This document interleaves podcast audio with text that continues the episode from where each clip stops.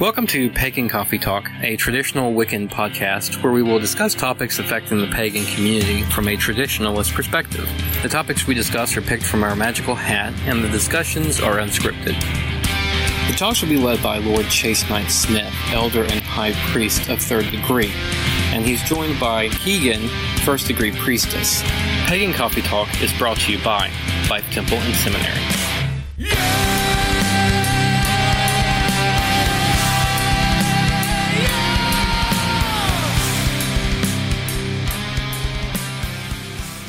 Welcome to Pagan Coffee Talk. I'm Keegan, and as always, Lord Knight. So, what's our topic for today? I'm in the bag. You're in the bag. I'm in the bag. Okay. Drum roll, please. What's the point of a spiritual path without religion? So, we're talking about the difference between a spiritual path and a religion. Mm-hmm. All right. Can you have one without the other? Actually, I think you can. Okay. First of all, we have to define what a spiritual path is and what a religion is. Okay. Can we get some definitions, please? Yes. I'm waiting for somebody to go, why is he always asking for definitions? Wordage. We'd like to know what we're talking about. yes. And we'd like other people to know what we're talking about. Well, there's two definitions for religion. Okay. The belief in and worship of a superhuman controlling power, a particular system of faith and worship, or a pursuit of interest to which someone ascribes supreme importance. Spirituality is a sense of connection to something bigger than ourselves. Right. As So such, we- a universal human experience. well, that helps. Well, actually, it does. Because one is a system of beliefs, the other one talks about the connection to that being greater than ourselves. Oh, that's good. You see? Can you So- have one without the other? Possible, but very unlikely. Let me explain. With a spiritual path, you could traverse many different experiences without being impeded by certain dogmatic rules and laws. Example. Some faiths limit your contact with the divine. Some religions say that the average person cannot speak to the divine, only holy people should, and you have to go to them and let those beings speak through them. Even then, there are some religions that restrict what spiritual beings that you could talk to. Did that make sense? Mm-hmm. So, if you were wanting to talk to nature spirits, there are certain religions that say you cannot do that. So, yeah, without that, you, you have a little bit more freedom. Now, the downside to this, because there's always a downside, and you know how I love flipping that coin. Yes, right? you do. Sometimes without the structure, your spirituality, I think, can become a little muddled. You could wind up becoming too busy bouncing around to actually get what you need from this spiritual connection. What are you? What are we connecting to? Well, I mean, regardless, if you're connecting to deity, nature spirits, or whatever, sometimes without the construction or without the guidance of religion, you get a little muddled. You get into the weeds. Right. You have nobody there to pull you back. Uh, no, you might not be quite ready for that. Or I think you might need to work on this. Because, you know, when you're doing that spiritual connection, it is an emotional, spiritual, mental thing that's going on. You can easily be lost in those weeds on that. If you're on a spiritual path, not a religious one, do you have to have specific deities? Can it just be wanting to connect to the all? It could. It could be multiple deities. It could be multiple things. Well, are Wiccans traditionally spiritual or religious? I believe with the way I teach, which again is the only thing I can vouch for Mm-hmm. in our tradition, we try to balance the two. We want some guidance there, but we want that freedom for exploratory there too.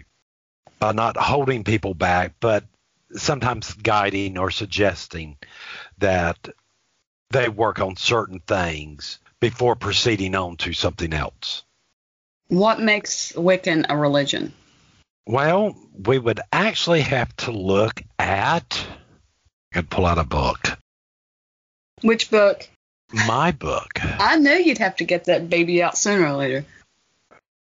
According to the federal government, the most basic characteristics of a religion is the sense of the sacred or holy, something beyond yourself, the awe, Okay.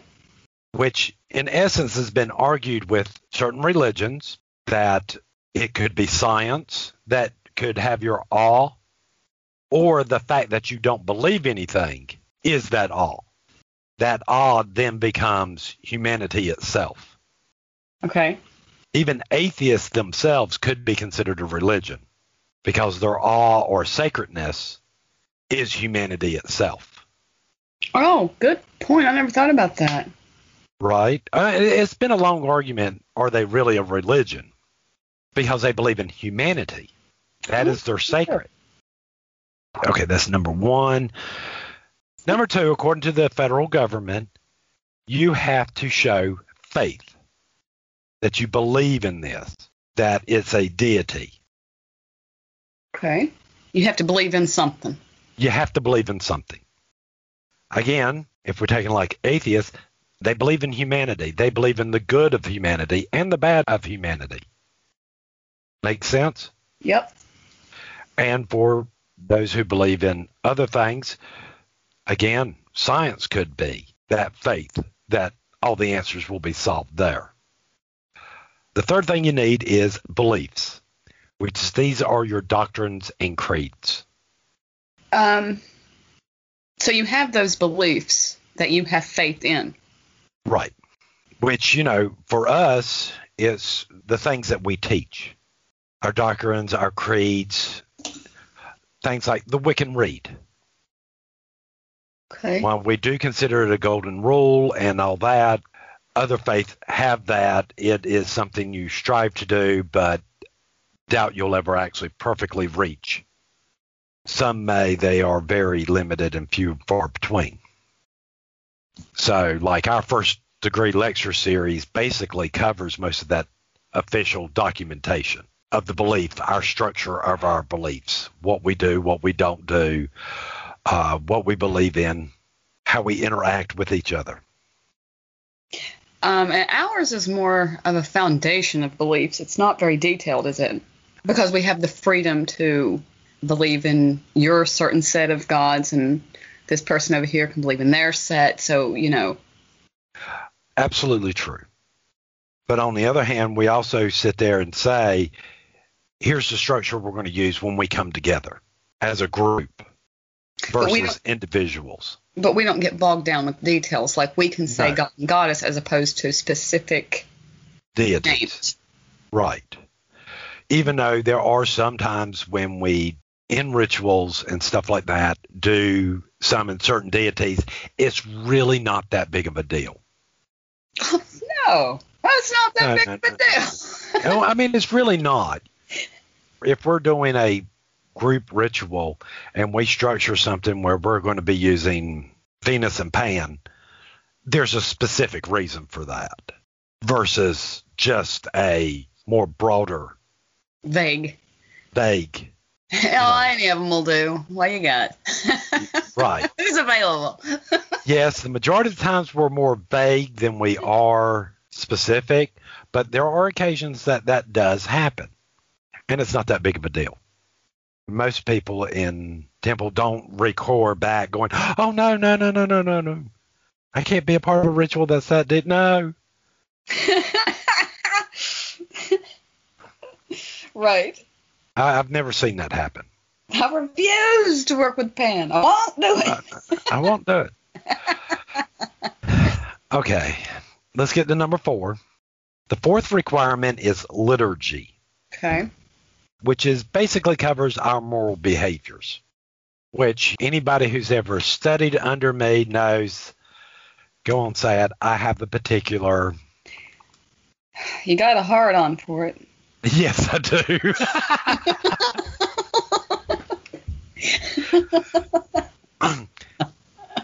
I love getting down and dirty with morals and ethics. Yes, you do. Oh, wait till I look, look on Audible. I've already found a list of ethic books to mm. listen to. Oh, goody. and I'm sure you'll share them. Great. I'm sure. It's hard when you're the moral compass of your group. Lord, what's that say about us if you're the moral compass? All right. Fifth, the fifth requirement, according to the federal government, that is required, at no means is the least of these, is a community. You cannot be a religion of one, according to the United States federal government. Well, that brings up a good question. All right. What about the solitaires? Well, technically, they have a community. Oh, they do, don't they? They do. We're a part of their community. Traditionalists are a part of their community. They are a part of our community. We can no more separate them them than they can separate from us completely. They just practice solitaire. They just practice solitaire. Again, we have a number of people in Temple who live too far away who can't. And technically they are practicing solitaire, but they're still part of the main group. Good point. Good point. So, because not everybody can show up for rituals. Well, even the people who, you know, choose to be solitaire, they've never been in a coven at all, ever. They're still part of the community. They're still part of the community. But could they could they go to the federal government and declare themselves a religion to get the tax exempt status? It would be harder. See, we're, what we're doing is we're talking about the difference between the legal view of religion in the country we live in versus actual religion or spirituality. But we're still that community. I mean, you don't have one person sitting at home going, well, I'm going to make my own religion, a religion of just myself. You know, Right, and going out and getting the 501c3 tax exempt status. That's what's required to get that tax exempt status to be considered a religion, a church, a synagogue, a temple, a coven. Mm-hmm. and you need more than spirituality to get that. Right. In which we try our best in our religion to balance out the mundane and the spiritual. And one of the ways we do this is our priests are typically trained to handle the mundane part of temple, and our priestesses are taught to handle the spiritual. Now, at no time does that not mean that these two parties cannot switch places or question the other. Are you asking me? No, I'm telling you. Oh, I mean, that's how we keep that balance because without that spirituality, without that charisma, I see the religion dying. Without that connection to the holy and all this, it, it dies out because the mundane takes its place. You're bogged down with rules and regulations and stuff like that. And you wind up having your group to the effect of you have committed committees about committees to see if you need to have a committee about the committee. right. Right. It's a fun time all the way around. right. While these things are needed, while these mundane things are needed to be done in religions and these institutions, sometimes we get too focused in on on that, and we need that spiritual side. This is where we rely on our priestesses to go, oh, wait, wait, wait, stop, hold the train. It's about the ritual. It's nice that you're doing this, but can we pull back a little bit? Even though in our tradition, again, I can only speak about our tradition, we teach both the priestesses and the priests to do both jobs so they can interact and understand each other better and work better together. And sometimes have to take up the slack if something happens on the other side of that. Right. And so there's a little bit more questioning there and more conversations because both sides understand what their jobs are and can do both. The way I've always put it is I took drama, as you recently have found out. Yes.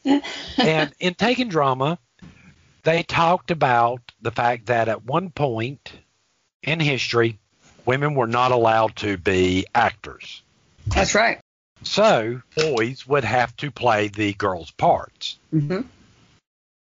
But here's how the logic went. If you played the, in like Romeo and Juliet, you played the handmaiden of Juliet, that gave you a different perspective when you were able to do the part of Juliet. And then by playing Juliet, by doing that, you learned how to be a better uh, Romeo. Well, that's pretty good. I never thought about it like that.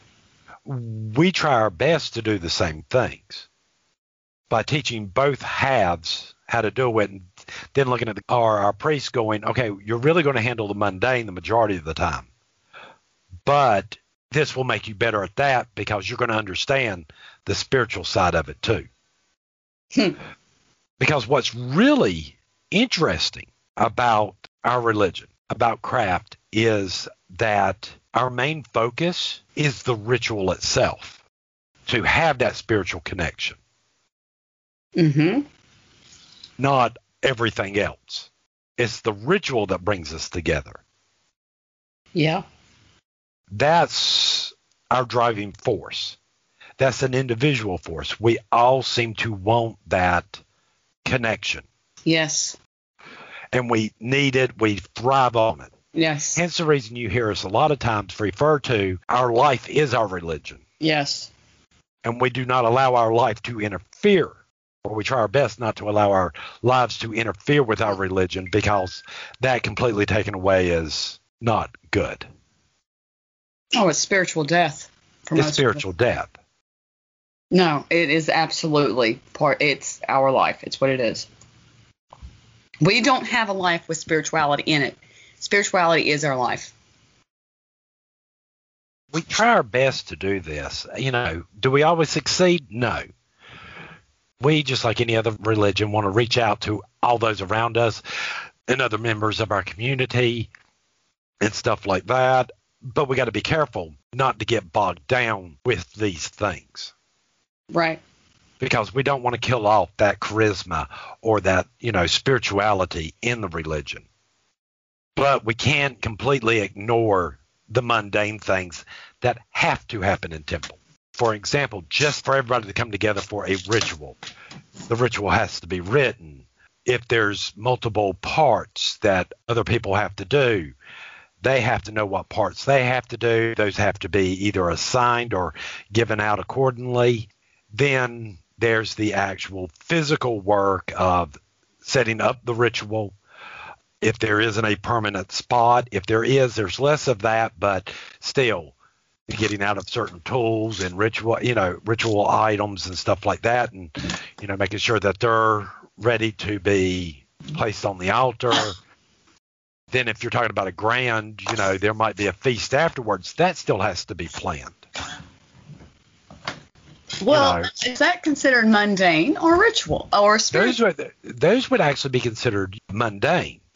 But, you know, in a lot of times, I have seen our high priestess take charge of certain aspects of this so I don't have to do it all. Again, we're back to that working together, me and her splitting up duties and responsibilities. Right. So if we're having a an actual feast, and when please let, let me make sure I define this. When I'm talking about us having a feast, it is a five course or whatever meal. Right. You know, so it is more of a closer to a cater event. Sometimes it's potluck, sometimes it's not, but we definitely sure don't want Finger sandwiches. well, or um, you know, a bunch of people just show up with a bunch of hams. Wow. We ain't got no vegetables, but hey, we got a lot of hams. Or hey, we got a lot of vegetables and ain't got no meat. you know, these things still have to be plotted out somewhat. So you, again, you're getting the mundane in there, and then you still have to tell everybody to show up at a certain time. Ritual is always performed at seven, eight o'clock, whatever, at a specific time, so everybody knows to be there. Let me state, you know, when we sit there and we say ritual starts at eight or whatever, for example, ritual starts at eight. We mean it starts at eight, Right. Not five minutes after, not two hours later. It starts at eight. And again, that's that mundane coming back. We have to think of things like we have people that have kids, people that have jobs, and other things that they have to do besides sitting around for two hours to let the spirituality kick in to go, okay, it's time to do ritual. Because spirituality doesn't have a time schedule. It can happen anytime. It can happen when you're driving down the street. It could happen when you're in the shower. Just like all other good thoughts happen in the shower Shower. or in the bathroom. There's some truth to that. there is some truth to that. Spirituality hits you at random times. I've had people call me up and have all these worries on the world and call me up because they've seen a rainbow. This to me is a spiritual connection. This is significant to this person. Oh, sure. I've had a person send me a text of a cloud that looks like Thor. It was cool. You're right. It looked like Thor, Thor to me. And there was a thunderstorm going on. No, it was tough. It was tough. It was tough. See, now that you said that, you're going to have to give them the picture to put up. Right? Of That's Thor. the I say- thumbnail of this I've got it. to see if anybody goes, yeah, that does sort of look like Thor. I mean, again, it happens at random times. I happened to be at work that day doing Mhm. this Yep. and went outside for my break. And I saw this and I was like, oh, it's cool. It was a spiritual moment for me. And yes, I wanted to share it. Mm. So I took a picture and texted out and said, hey, look, Looks like it's Thor and there's a thunderstorm.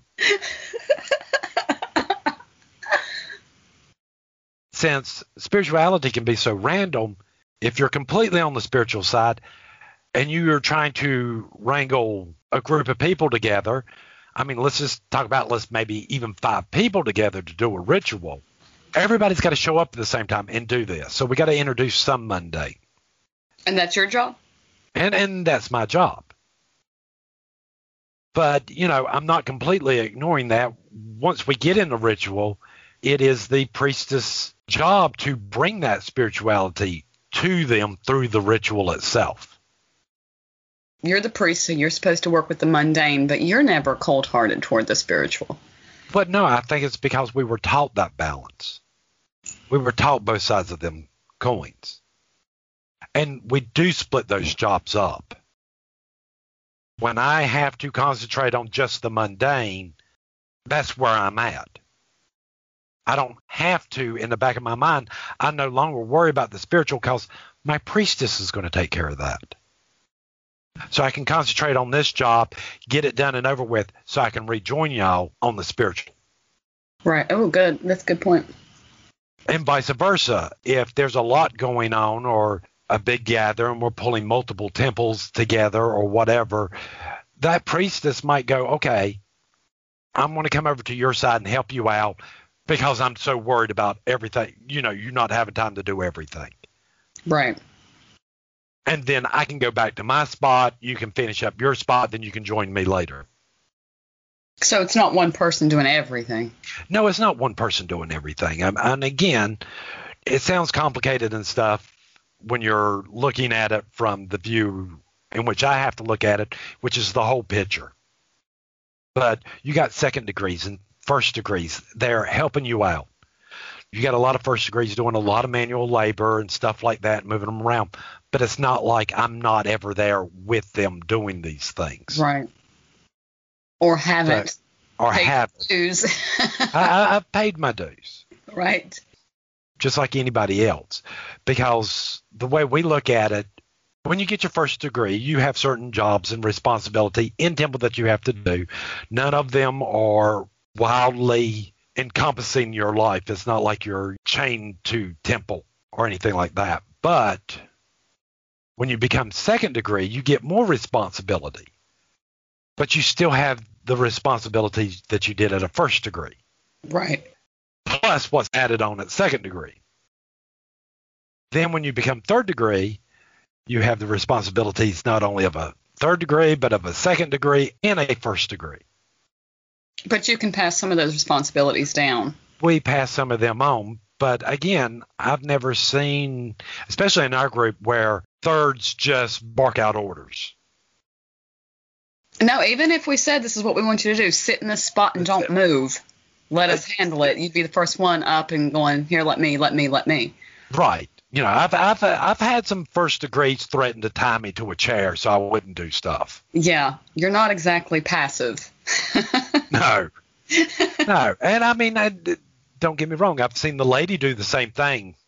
I remember an incident where we were doing a yard sale and I, I had the flu, and literally they were threatening to tie me down inside because I wanted to be out and helping and doing and they were like, no, well, if you're going to come out to the porch, they actually drug out an electric heater, stuck it in front of me, and wrapped me up in blankets. I was surprised they did not pull out duct tape. Don't move from this spot. Don't move. And here I am, a third degree, and I'm sick, and I'm still wanting to. Mm-hmm. Yeah. It's a weird feeling, but I think it helps with the cohesion of our temples. That our first degrees and our second degrees and our third degree don't mind all pitching together to get something done. There's never this air of I'm this degree, so therefore I don't have to do this. Right. It is it's my temple. I want to bring this to life. I want it to be more than what it is. Yeah. I could be wrong. You could argue me underneath the table on this. Your thought on that could be completely different. What thought? Oh, what I was just saying about how we interact with each other. No, yeah, I can't speak for others, but ours. I don't know anybody who would say no. I'm a second, uh, so no, I'm not going to do that task. If no one else was to do it, I believe they would do it, and they would do it gladly. You know, when we talk about jobs for first degrees, just to give some examples so people understand what in the world we're talking about that might be coming, helping set up, do a little bit of cooking if they can cook, help trying to set up for the feast or the ritual. Some first degrees might even be giving to watch after people. If we have visitors, uh, elders from other temples, or even people that show up that might not be physically able to do for themselves, we might ask a first degree to keep an eye on those people. Right. To make sure that their needs are taken care of, that they don't feel outputted. Yeah, those aren't menial tasks. You know, we want to make sure that they're looked after. Our second degrees will automatically do this. They'll, if they see them sitting there or something, and that first degree's done ran off somewhere else to go do something, or sitting down to eat. Oh no, sit down here. I'll get it. I got to get up anyway. Right. Absolutely. Second degrees jobs can be a little bit more involved. You are getting more into the operations of temple itself and taking care of certain things. even to practicing and writing rituals, which again, we even encourage at first degree. Mm-hmm. Highly encouraged. Highly. Strongly suggested. These people are allowed to submit, regardless, first degrees and second degrees both can submit rituals. But neophytes can't. No, neophytes are the only ones that can. Neophytes have very few responsibilities besides to learn. That is their only responsibility. But you always have your neophytes. Uh, can I help? What can I do? Right. And they're a little bit more watched after and given certain jobs. Even at a third degree level, I, I've seen my mentor, Lord Men, get up and stand there and wash dishes. And second degrees go through the kitchen and see him standing there, you know, washing dishes. Oh, here, sir, let me help you with that. Oh, here, you go sit down. You don't need to be doing that. And them Right. encouraging him to go sit down. And first degrees walking across and saying that, going, hey, let me wash. He might even just sit there and go, oh, here, why don't you just rinse or dry? Right. And sometimes for the first and second degrees, these are great opportunities to sit there and just chat with the man while he was still alive, to get to know these people that you might not get to know otherwise. You might learn something. One of my favorite little sayings is speak thee little, listen much. Yep. You'd be surprised at what you hear. And that's something I have noticed. I see it more in traditional temples with traditionalists versus Eclectic. eclectic or solitaries, there always seems to be this drive to talk about the religion itself, to bounce ideas off of each other. And that's really encouraged in our temple. Yeah. I enjoy having those conversations. We always try to do civil debates. Some people might get a little passionate and stuff like that, and that's when it is the job of a third degree to sit back and going, hey, why don't y'all drop this subject for a little while and back off?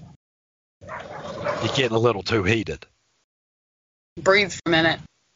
We don't necessarily believe that any idea is bad, but by discussing it does help for people to grow. Right. I will be the first one to admit. Now, I've been teaching quite a number of years, and literally, I think sometimes I learn more off my students than my students learn off of me. Because of the questions. Sometimes because of the questions, sometimes because of a simple comment. That makes me start to think down a path that I wouldn't have thought of before.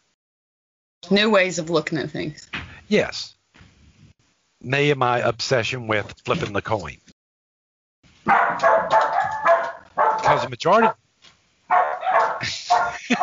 Hold on. say, hey, we were sneaky. Oswin took our dog to the park. I don't know what she's barking at unless it's a deer. Might be. Well, I don't know about you, but I'm out of coffee. I'm out of coffee as well. All right. Well, we'll see y'all next time. Join us next week as we continue the conversation. Thank you for listening to Pagan Coffee Talk. I hope you join us next week. We travel down this trodden path, a maze of stone and mire. Just hold my hand as we pass by a sea of blazing fires. And so it is the end of our days, so walk with me till morning breaks. And so it is the end of our days, so walk with me till morning breaks.